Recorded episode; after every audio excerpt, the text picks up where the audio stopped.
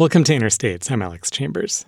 So, Kara and Andy thought they'd be able to find community in Chicago, the big city. And they went there partly for its diversity. They wanted to be in a place that was less white. But it was so expensive to live there, it meant they had to work a lot, and it seemed like everyone around them was stressed all the time. So they decided to leave and go to the small town in southern Indiana where Kara grew up Paoli. Population 3,666. It's a whole lot cheaper to live there, which means they don't have to spend all their time working for other people. They bought an old factory building they used to make tomato products, and now they live in it. Kara teaches yoga there, and he makes bagels that he sells on Saturdays. They host lecture series, and they've been instrumental in putting on a festival for the town. This is a story about making community in a small town. It's also a postcard from Paoli, a photo taken from one angle with a fairly narrow lens which is to say, there are at least 12 other ways of looking at Paoli, Indiana. So there's Paoli. That's Paoli, huh? But where's where's the We- epicenter? Maybe we should where's do it with them and then we can, um, that'd be fun. I'll ask Prop to We could do a big one on the whole tablecloth too. Yeah, we I kind of could. do, but Cow. that looks like a um, it looks like our baby squirrel. we, have, we have a baby squirrel that we're taking care of, a little Spock squirrel. So that's the one boundary of our economy. So the other- No, this is the an Amish farm where we get our milk. Okay. So we need, we need, um, we need Walmart and the bank. Yeah, I'm drawing my economy, which is my house, uh, the, the road to my, where I work at the uh, health, mental health clinic, the courthouse here, and where I get my hair cut, where I get my gas, Walmart, which is the only place in town to really get groceries, and then over here's the bank. So when we usually think about the economy, there's a tendency to think about certain things. There's a tendency to think about our jobs and the salary that we get and what we do with that salary. There's also a tendency to think about markets or stores and the stock market and banks, things like that, very formal types of things. There's also a tendency to think about stores or industries or big companies, right, that kind of supply us with the things we need. So, but there is kind of a model, a, a way of thinking about our economy that puts together the idea that there's actually a lot more than what we see and than what we usually think about when we talk about this idea of the economy. practical limits. Ours is so weird. It's hard to it's hard to graph geographically because our economy is we, we, we use so much social currency. Like it's it's we're almost mostly social currency. So the Axis Mundi is the is tomato product. That's a joke, by the way. No, it's not. This is this is the center of everything. Yeah. Around which everything. Right. Right.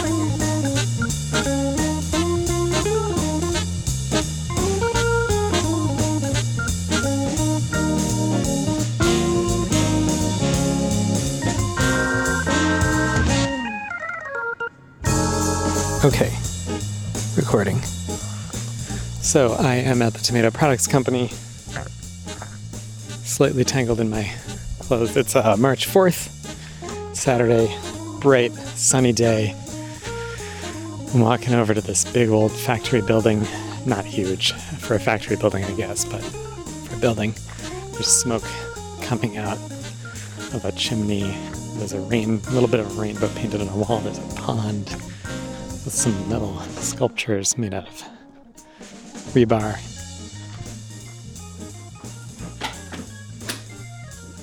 Hello. Hey. Okay.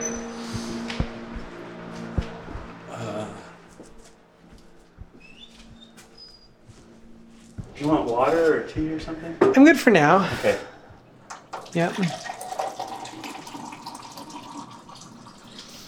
I go, went ahead and turned the recorder on, just so you know. Oh, that's fine. So if you are about to tell me a big secret, Ooh. I should turn the recorder off. Where the bunker is. Right, exactly. Yeah. Yeah, The secret entrance to the bunker. is right here. Hey, Kara. Hi. Good to meet in person. I'm good. How are you? Good to meet. you. Yeah. Are you a hugger? Hey, I am a hugger. Yes.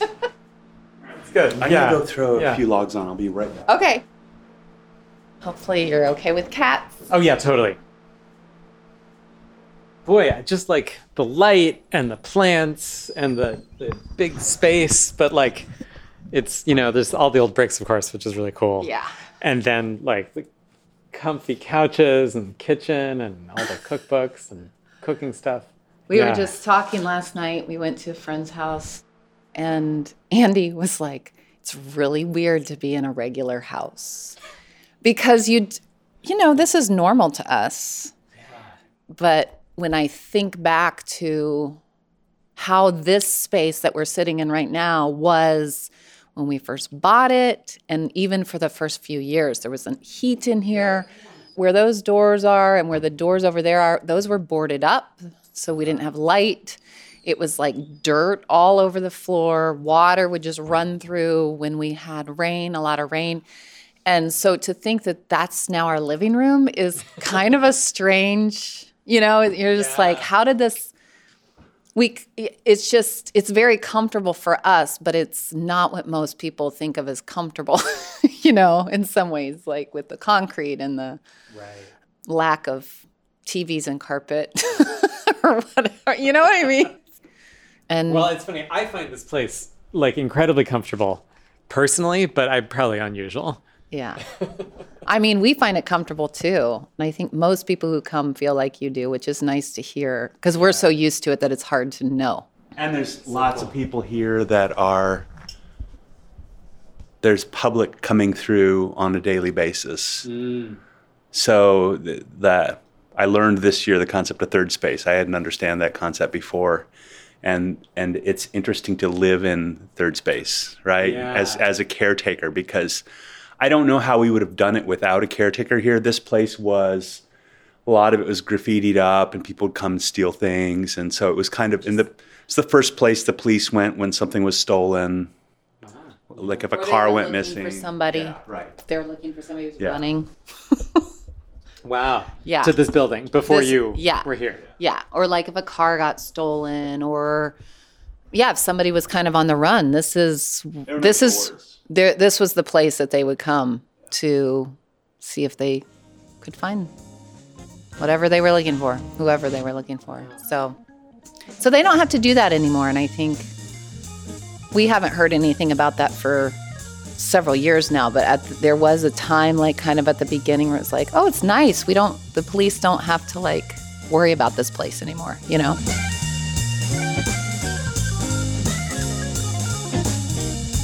i'm kara schmidt my family moved to Paoli when I was a baby, and I was here all through high school and then left for college. And that's where I met Andy at Goshen College.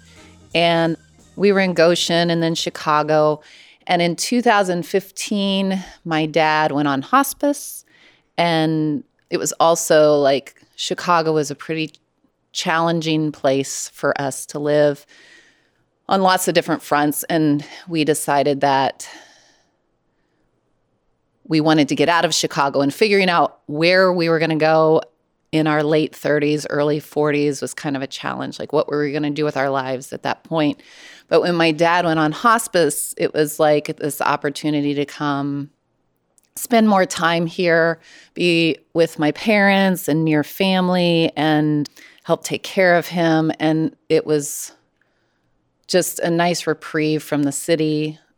And so over several weeks, a couple months, we slowly decided to move here. Actually, I decided to move here, and Andy decided eventually that he would follow me.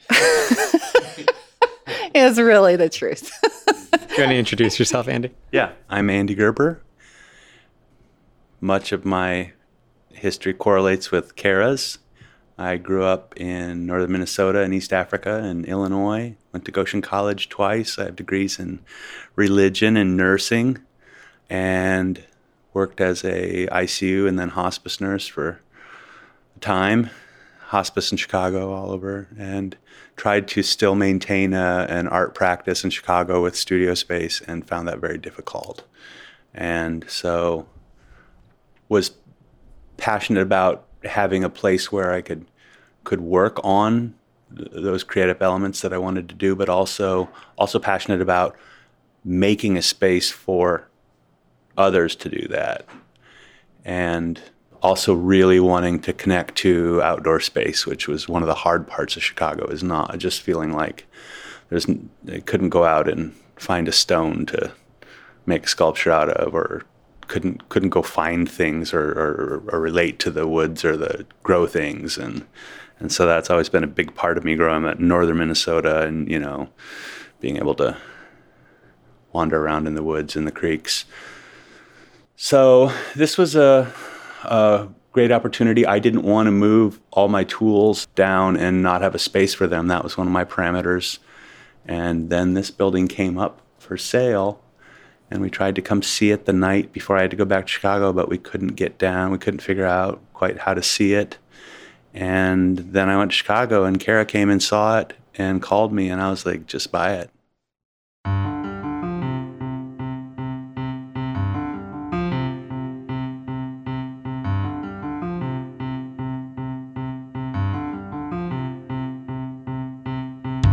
I never thought I would like Paoli, Indiana. I grew up in Chicago. Yeah, lived in Indianapolis for several years and went to school up there. Went back to school in my 30s, so I just I, I got uh, my three degrees, and so I kind of fit in. you know, Tell me your name one more time. Remind me your name. Lauren. Are you visiting or did you move here? Well, I thought it was going to be temporary, but I moved in with Rose and her husband, and he's in really poor health. And uh, I'm retired, and um, Rose works every day during the week, and she's almost retirement age. She probably won't forever, but she's a mental health worker and so she has to work every day and her husband is alone and he's got heart issues and like four five five autoimmune diseases. So i'm just to stay. We've been friends for 43 years. Been friends with her husband for 48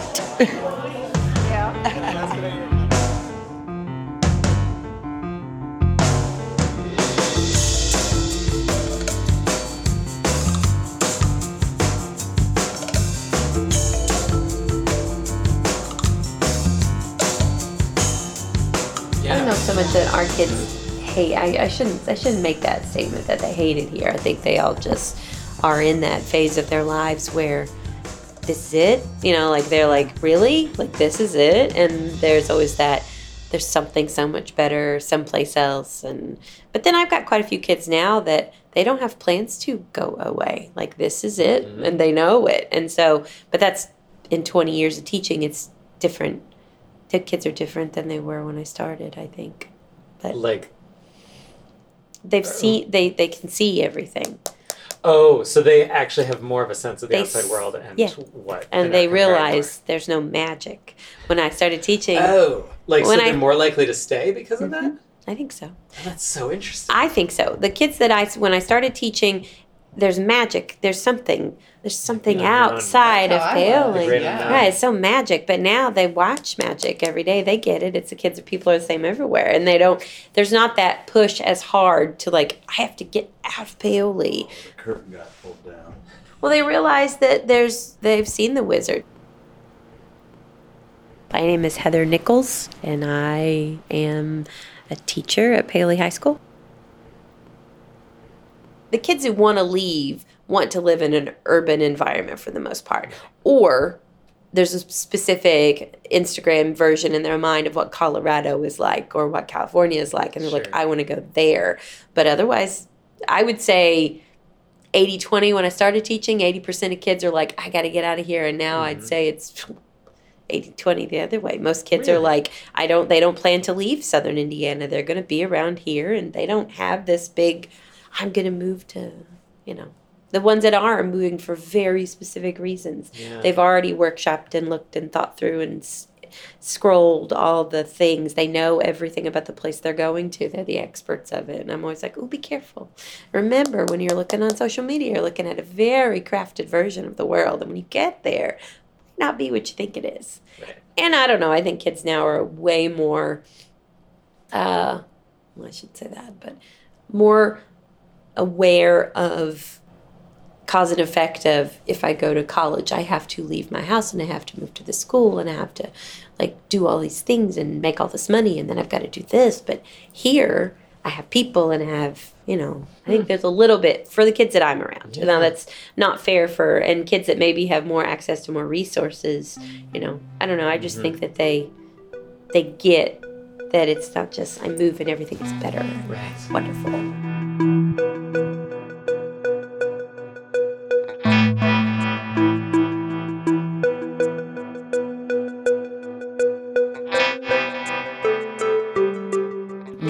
parents are from the Plains area. So one's from Kansas, one is from Nebraska. Mennonite background, Russian Mennonite background.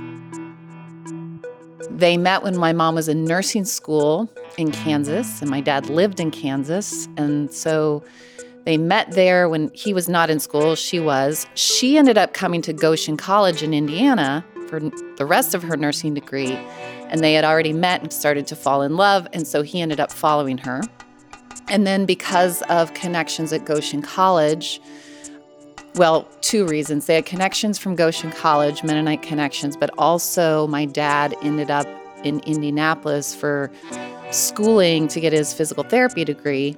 And during that time, they were with some other couples that also went to Goshen College that had a Mennonite background who were also getting training in the medical field. So, doctors, psychiatrists, nurses. That group of people decided that they wanted to move to a rural area to serve a community that was underserved in the medical world and with healthcare. And so there were two different communities they were looking at. I'm not sure what the other one was, but Paoli was one of them because Paoli had a small hospital, but I think one of the main doctors that was here was either retiring or something was happening and they were going to lose, you know, they needed more doctors basically. They needed a physical therapist. And so they all decided to move here pretty much at the same time and buy land together. So I grew up on kind of an intentional community where it was a cooperatively owned piece of land, about 80 acres. There were originally, I think, five families all of them had young children. This was in, we moved here in 1974. And then the house that was on that property was built by like 1978. And so from age three or four, I was living on this property with all these other people. We all had our own houses, and many of them still live there. The ones who are living, my mom still lives there. And being Mennonite and also growing up in that kind of an environment, community, service are some core values that I grew up with. So I feel like that really plays into a lot of the choices Andy and I have made in terms of like where we live and what we're doing.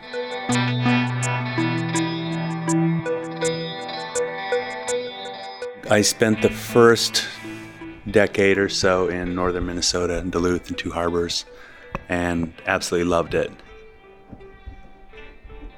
My parents had done Peace Corps and wanted to go back to uh, East Africa, and so they they took an assignment with the Mennonite Mission Board to go to Somalia to start a nursing school. And nothing goes as planned in Somalia. It's a that's a good theme, and so I learned a lot about World Bank and all that kind of stuff yeah. early on. But um, I went to boarding school when we went there. So uprooted from Minnesota, plopped down in Kismayo on the mm-hmm. equator. And then. Uh, and you were about what, 10, you said? Uh, I was 12, oh. I think. Yeah. And then went to a Southern Baptist Pentecostal Assembly of God boarding school in the Rift Valley in Kenya. One of my roommates died between semesters. He was eaten by a crocodile.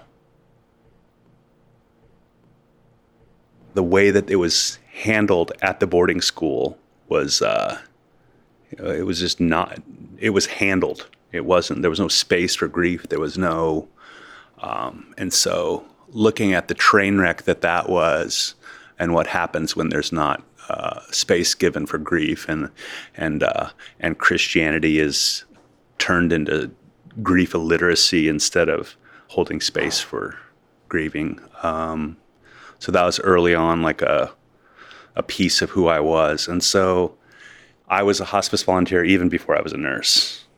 Kara and I both did hospice training, and I studied up in Ontario with Stephen Jenkinson at the Orphan Wisdom School, and I've done a lot of that type of work. So that was, but I, I did ICU first because my mom said, "Go go learn to ride your bike." So get your skills. So I went and did that for three plus years. I initially worked in an inpatient unit in Chicago, which was uh, a lot of there was a lot of high tech stuff. People would come in on vents and drips, and and so uh, having a having a proficiency in that realm was was, was a good idea. Uh, the big switch was going from inpatient hospice to hospice admissions, which is driving to uh, you name it part of Chicago, working with a person from anywhere on the planet and talk and having like the the most difficult conversation they've ever had with them, and then going and doing that again with a completely different person, right? Like you know, from twelve fairly inebriated Irish folks to a immigrant family from Iraq to you know you name it to a, a low income black family with no furniture in the house, right? Like just boom, boom, boom so it was a, it was a, I learned, it was the hardest job I've ever done. And I learned a ton about like walking in and, and, and just learning to, to relate and communicate with just about anybody. What did you learn? Instead of trying to prescribe or explain how something's going to work, it's it's the holding space for for people specifically finding finding the, the connection. So if you're in someone's house, it's easier because you look around and there's like there's 300 model trains on a shelf, and then you can talk about trains, right? And that's that's the way that you you get get in sync with somebody. So, and I tell you, I've the amount of different methods that you use to get in sync with. I mean, like sometimes it was a uh, Tom Paxton song. I like I literally sang a Tom Paxton song to one person. I don't know how that happened. I don't quite remember.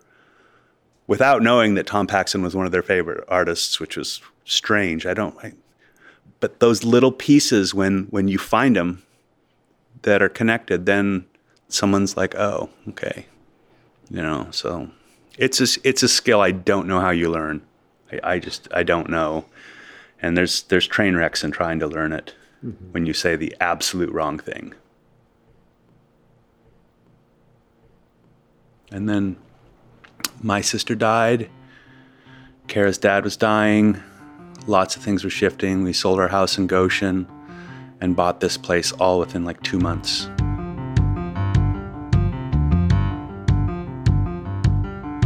The Eubanks bought this place in maybe the late 60s. Yeah. And when they bought it, the building didn't have floors, there was no roof, there were probably no windows because of the fire that happened in like the 40s. This was the warehouse for the tomato factory. And there were other buildings, structures that were actually the cannery that got so destroyed in the fire that those buildings got demolished eventually. But this one was left standing enough, but really didn't have, like, it didn't have floors, it didn't have a roof. So the Eubanks bought it to put in a small furniture factory. They're the ones who like saved the building, really. And turned it into I think they're didn't they build the front Yeah, so didn't they yeah, so that didn't they build the front yeah, on this big patio out front, they had they built a structure that was like their offices and maybe bathrooms and things. And then the rest of the ma- the main part of the building was the factory and they put like in a little elevator so they could move things. Yeah. The very end of them owning it, I was a little kid, and I remember my dad. Yeah. Because these are my dad's cousins. Yeah. My dad tells the story, I told you this, Yeah. about how they always would come up and walk the railroad tracks, and there would be little cactuses from where the railroad had gone out west and come back. There were cactus growing in the railroads there when the railroad was still running, which I vague. I is it crazy to think we have vague memories of the railroad, or is that long gone? No, I kind of do too. But I don't know if I'm just thinking I remember that, That was or decommissioned in the 80s. yeah. So and then, but my dad would come up here when he was young, and he remembers there being little cactus from when they'd go out west and come back. Uh, even if it's not true, I like that story. So, but yeah, it was woodworking. I just remember lots of wood smells that when they had it, but they didn't. I don't know who had it after that, or nobody had it. I don't know either. At some point after the Eubanks, somebody bought it and made it a pallet factory. I think that's the Lowe's. Yeah. There's been a haunted house here, like in around 94 after I had gone. And then besides that, it was just used kind of as storage. We bought it from a guy named Willie Sprinkle. He's not a native to Paoli. Also owned the, the house that burned seven years ago. It was our first winter here. I was so Yeah. Yeah, I know. I remember watching that fire, not sure where it was, and kept telling Jeremy, "You're gonna have to go. You have to get in your car and drive and see if Kara's house is on fire." He was like, "It's not her house." Of course, he was right again. Yeah.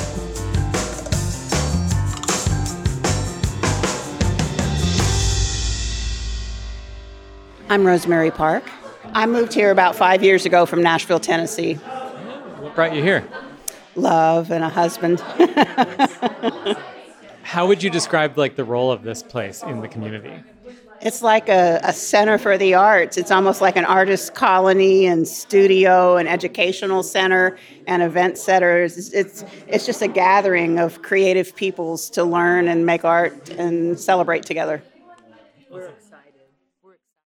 In my day job of being a cheerleading coach, you know, we go to get on the buses and go to all these other schools and all these towns. And I, I worry it's just that I'm just in love with my home, that I think all these other places are very boring and very dusty and very just like cardboard cutouts of, of movie sets. And our town is like a weird little town. And the kids don't get it. Like, it's like all those places you can push on those buildings and they'll fall right down, I promise. They're not real places. There's a magic live in a real realism pla- component to it, though. Like a real there, it's like Pablo Neruda wrote this book or something. yeah, wrote this place. You know, Only I don't know that he was in love with it. I think he might have written it, but I don't know that he was in love with it like like he should be. oh, No, not Neruda. Who was I thinking of? Um, Garcia Marquez. I don't know that we have that much darkness. Yeah, well, Well, it depends. When you get Yeah. the wrong people together, there's a little bit of darkness. We only had one protest. There, were you here when we had the people on the square with the God hates the F word kind of people? Yeah, one time. Like, but since I've been teaching, we had a group of folks that I don't know that they were the protest group. You know, those people. Westboro, I think it's what their names. Yes. Well, yeah, but Yeah. yeah, Yeah. Baptist, yeah. somebody somebody uh, adjacent in their same wheelhouse brought their nasty awful flags and their horrible signs and their pictures of aborted fetuses and that was such a controversy they came on the square and did their little protest and i thought this is the only actual protesty kind of thing i've ever seen happen in Paoli and these folks aren't from here they're just coming in here and i'm like i want to go y'all don't understand how much so many people do not agree here and we just keep our mouth shut we just all live in the same place and we don't get in each other's business and we don't I mean without, you know, of course we get in each other's business cuz please, we're humans, but we don't like I know so many people who are so in both directions. You know, well, Yeah. their kids all go to our school together, you know, and that's an interesting melting pot of children having conversations about real issues and that they all are able to do that and pretty well. And hmm. nobody you know not a lot of swinging you know no fists about stuff like that. You know kids are all hearing all different ideas all the time and we don't have too much controversy. There was a conversation this week in my classroom. One of my students is giving a, a speech about I'm going to say it wrong, mifepristone, whatever the abortion pill that the Texas judge is planning to canceling is the word she used and i was like i think you probably have to say banning.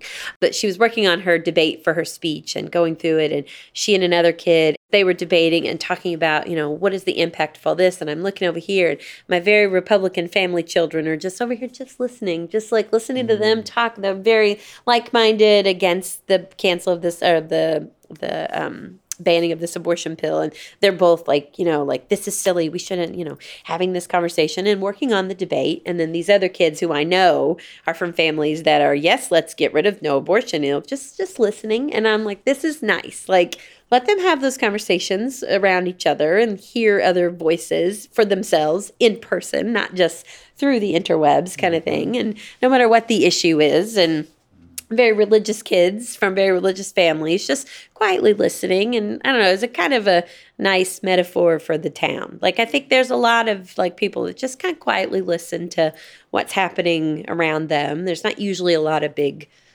hubbub You reminded me of a story, Heather.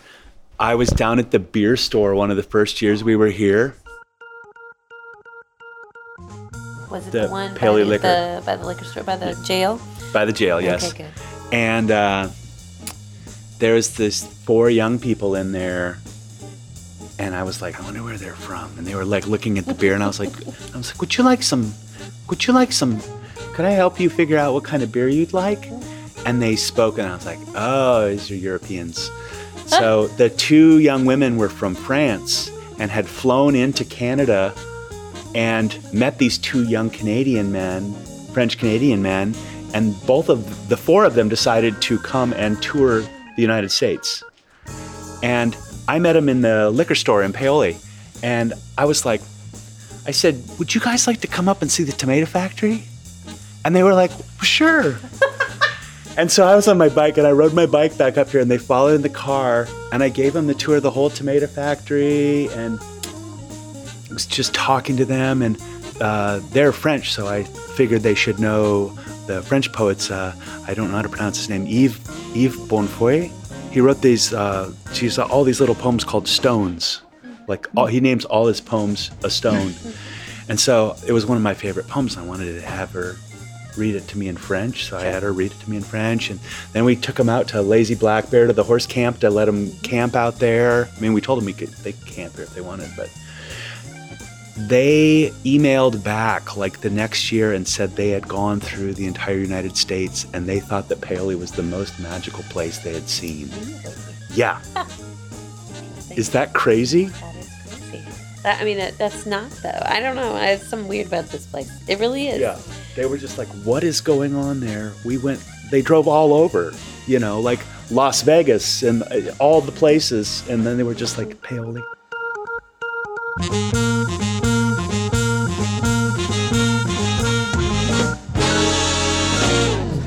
I mean, I think like people in general too just have more of a like, ah, would you take? You want a camper for that truck you're selling? You know, it's like, no, I don't actually. But thanks for asking. I mean, there's just like this. Well, I mean, I we're, we were talking about yard sales. Like, Oh, yeah. I mean, so many people do their so much of their economy through yard sale or selling clothes on Facebook or Right. like, Right. I mean, Or I killed It's an, just- I got another deer. Do you want this one? Well, right? yeah, that one. Yeah, Yeah, yeah. I got a deer from the neighbors. Oh, last that's the year. one where like I moved here thinking I was going to get into hunting. It was a big goal. I'm going to move to Paoli, I'm going to get into hunting and like get a lot of our meat. And then it was like, oh, like everybody I know hunts, they love it, and they get way more deer than they want, or they like they like to kill the deer, but they don't even like to eat it. So they're like, oh yeah, you want a doe? I'll get you a doe. You had two does? I'll get you two does. I'm like, I kind of all, have all the deer I want any given winter. And it's crazy.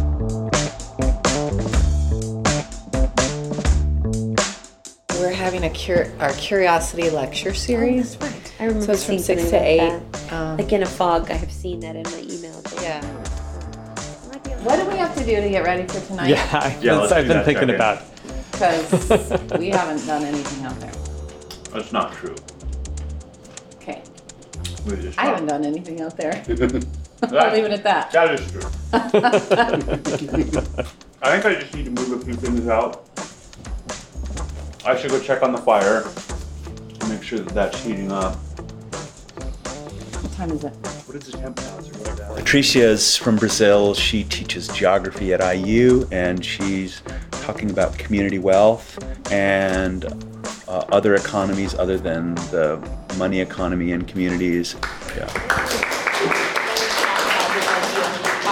And this is a picture of an iceberg. So when we look at the top of the iceberg, you see kind of these usual things that people will talk about or think about when you ask them what is their economy. They usually go to those those things, right? But below the iceberg, there's all these other types of things, some formal and some informal, that also make up the activities and processes that sustain us and sustain our communities. So things like our families, things like community gardens, things like housing cooperatives or exchange cooperatives or consumer cooperatives, things like uh, parenting or informal mutual aid, things like caring for your friend's child. and Well, it's like these, those things can exist, but they have to exist underground here. Yeah, because the power structure's n- never gonna Yeah. represent that in this, Yeah. in this.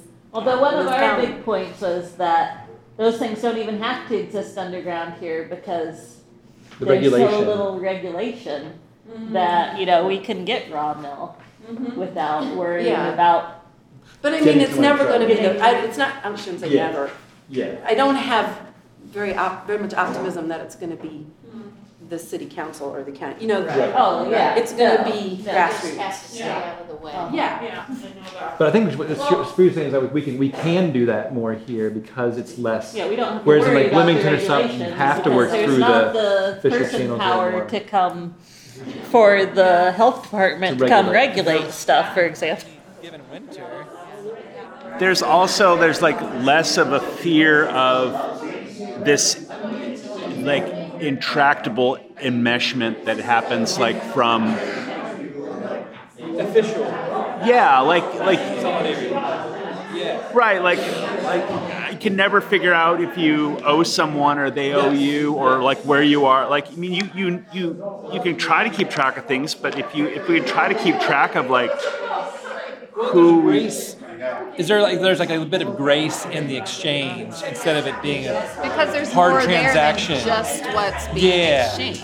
And I think especially I mean- skill sharing and knowledge sharing is like that's where like I see there's like Doing this video to talk about our community and talk about our school, and, and I'll be real honest with it. I don't remember what it was for. I was just told to talk about Paoli, and I and they asked me the question like, "What is it like living in Paoli?" And I said, "Well, living in Paoli is having the very very far to the right and the very very far to the left at the same place, and most people get along most of the time, and very little major public controversy, but there's lots of far reaches of both political in the same county. Lots of um, people that are not from Paoli seem to come to Orange County, and, and for the kids here, they're like, why? Why would people come here? You know, and so I think that's it's an interesting place to be with a lot of different. Uh, I don't know. It's a it's a unique kind of diversity. We don't have a lot of racial diversity that I wish my kids at my school could see and be around, and maybe not as much religious or cultural diversity, but just I don't know, just diverse way of thinking. All seems to come here. We're kind of like the Forrest Gump of Southern Indiana. I think it's like the strangest people get connected somehow here, and we've got the the lady, what is her name? The woman with the space program. You have her connected here. And then you've got Larry Bird and you've got like the the strangest like famous celebrity historical piece. And then you've got Al Capone and it's like like the list of things that have happened in Orange County. It's like we're the Forrest Gump of Indiana.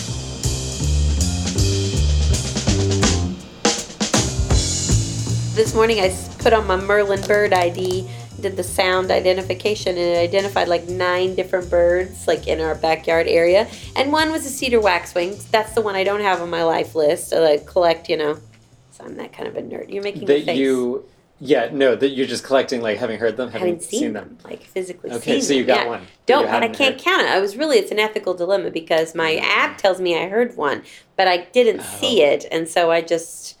It was your the app, app was like tufted titmouse and blue jay and cardinal, cedar waxwing, and I was like, oh. And I'm look like looking around like in my robe, looking in my backyard, trying to find this bird, and no such thing. anyway. So my heart was broken today. So there probably was a cedar waxwing, as there are red-tailed hawks. We have black, we have everything in our backyard. My mother is so jealous of us. She's like, I don't know how you're across town and you have all these birds we don't have. But yeah, anyway, talk, yeah, we have lots of crazy birds up there, and the red-tailed hawk has been there for a while, and it does try to kill the starlings anytime it gets a chance. So not surprised. Hmm. Yeah. You think I'm a crazy person?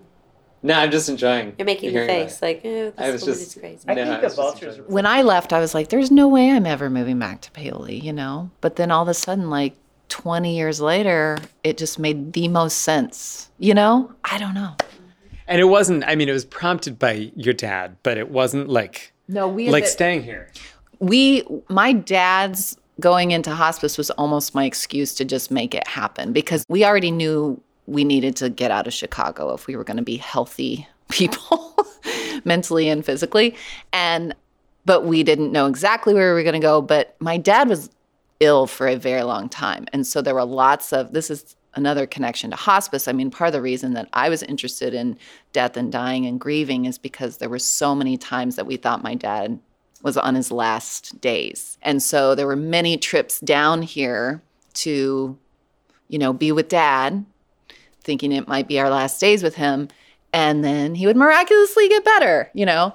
And so during those trips, like especially the ones after we had moved to Chicago, it was like, man, it would be really nice. This feels like a pretty nice place at this point in our lives to move to. And so then when we had been in Chicago for enough years and my dad was in hospice, then I was like, well, I'm going to Paoli to be with my dad and kind of just gonna leave Chicago. you know. Kara and Andy are doing something that is not traditional to folks that live around here. Most people live in an apartment or get a house or get a trailer, and they bought a building and they lived inside of it for a while in like another trailer. Is that right? Am I remembering that right? And then they've just kind of made a home out of a structure that that isn't really common around here. So I think, and probably in the beginning, whether they know it or not, uh, they probably got a lot more side eye than they realized. What are they doing up there in that building? You know, in the old factory. But then I think that the more they became, you know, and they were part of the market crowd and you know andy's one of those people that once you meet him i meet people all the time they're like oh yeah i know andy and i'm like how do you know andy like like i don't wonder like those this kind of is everywhere and so i think because of their nature and their personality they have met so many different people from different walks of life and that whole side eye has become oh yeah they live up in the factory kind of thing so and they they're involved in these cultural things in our community and yeah, they've been very good for it around here. Whether they realize their impact, I think that yeah, they've been very good for the community. And I come here and do yoga, so and it's the best. The most mental health care I can afford. Is I come do yoga once a week when I can get away from my real life. So come here to the magical place and do yoga. So it's great.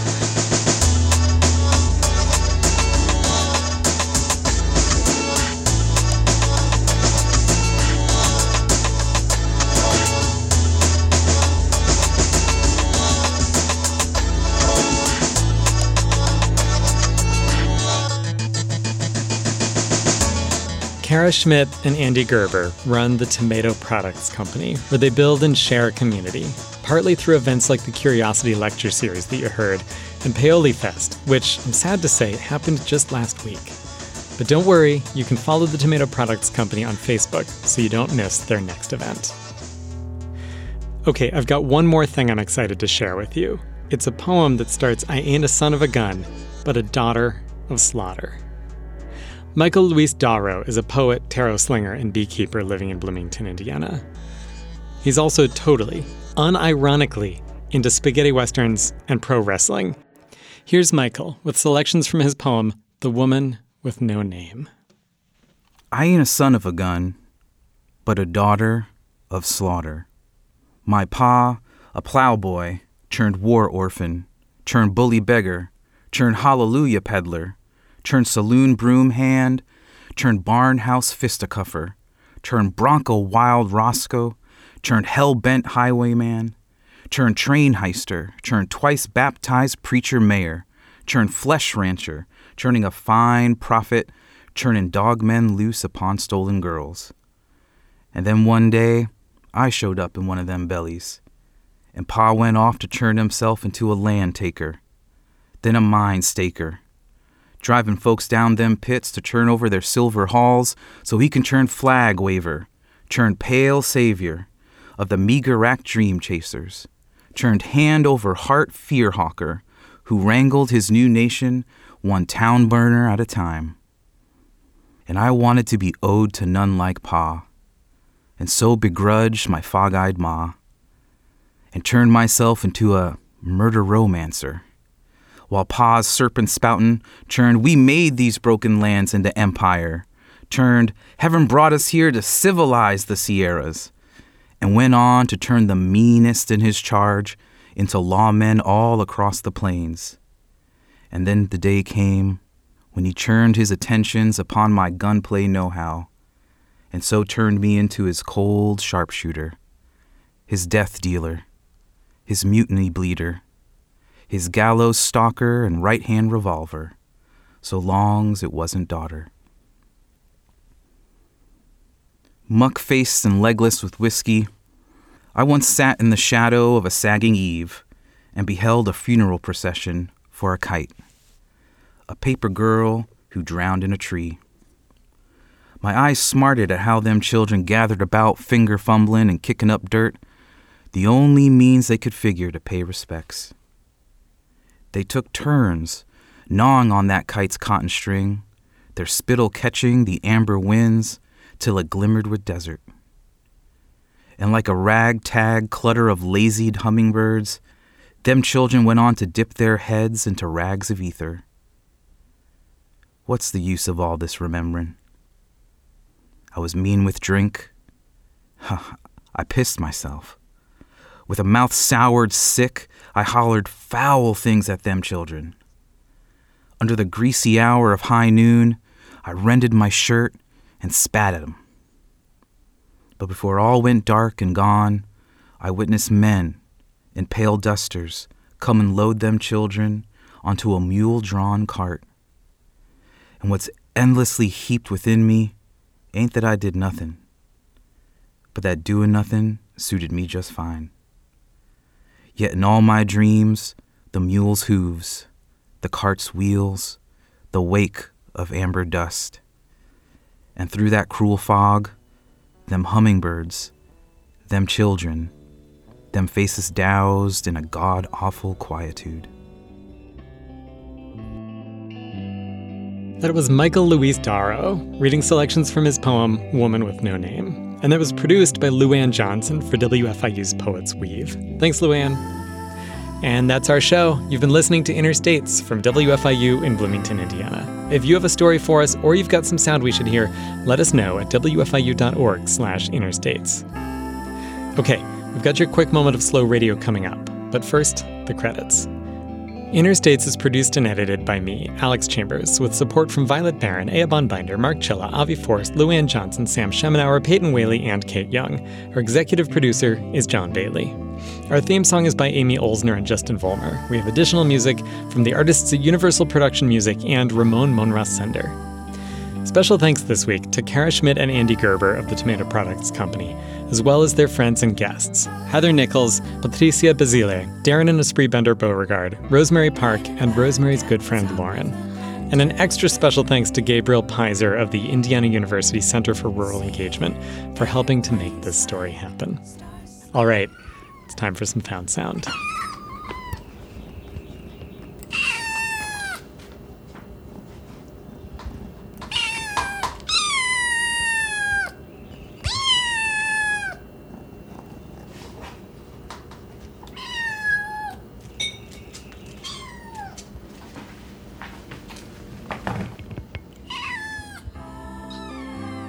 That was the sound of hungry, hungry kittens.